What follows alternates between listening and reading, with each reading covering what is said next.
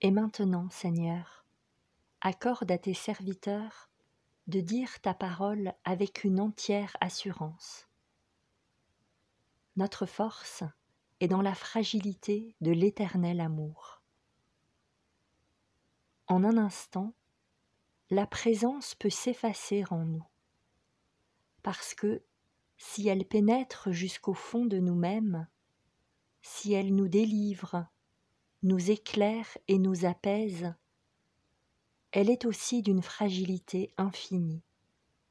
Un souffle suffit pour éloigner, pour effacer ce vrai Dieu, si intimement présent en nous et si uniquement révélateur de l'homme et de l'univers.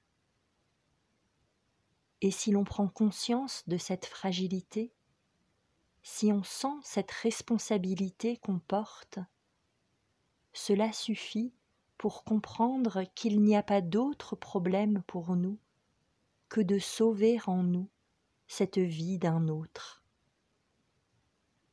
Il n'y a pas d'autre problème pour nous que de revenir toujours à cette lumière merveilleuse qui nous montre que nous ne sommes pas seuls en nous-mêmes, et que ce n'est pas nous qui comptons, mais lui, lui qui est la vie éternelle.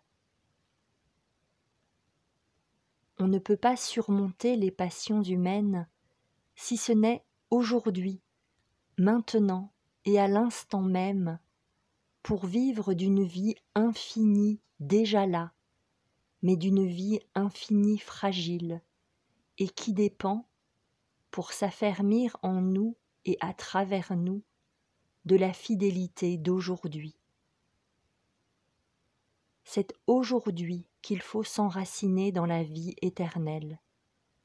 Et c'est bien ce qui ressort clairement de toute expérience chrétienne. Tel est bien le paradoxe de l'Évangile. La seule protection, la seule garantie la libération authentique de notre fragilité, c'est la fragilité de l'éternel amour qui nous fait un crédit infini. Dieu est tellement fragile que si nous ne lui offrons pas notre fidélité en ce moment même, il risque d'être en nous comme inexistant. Maurice Zindel dans un autre regard sur l'homme. Et moi Est-ce que je demande au Saint-Esprit de pouvoir offrir davantage ma fidélité à cet éternel amour, comme nous y invite Saint Paul dans l'Épître aux Romains au chapitre 12. Je vous exhorte donc, frères, au nom de la miséricorde de Dieu, à vous offrir vous-même en sacrifice vivant, saint et agréable à Dieu. Ce sera là votre culte spirituel.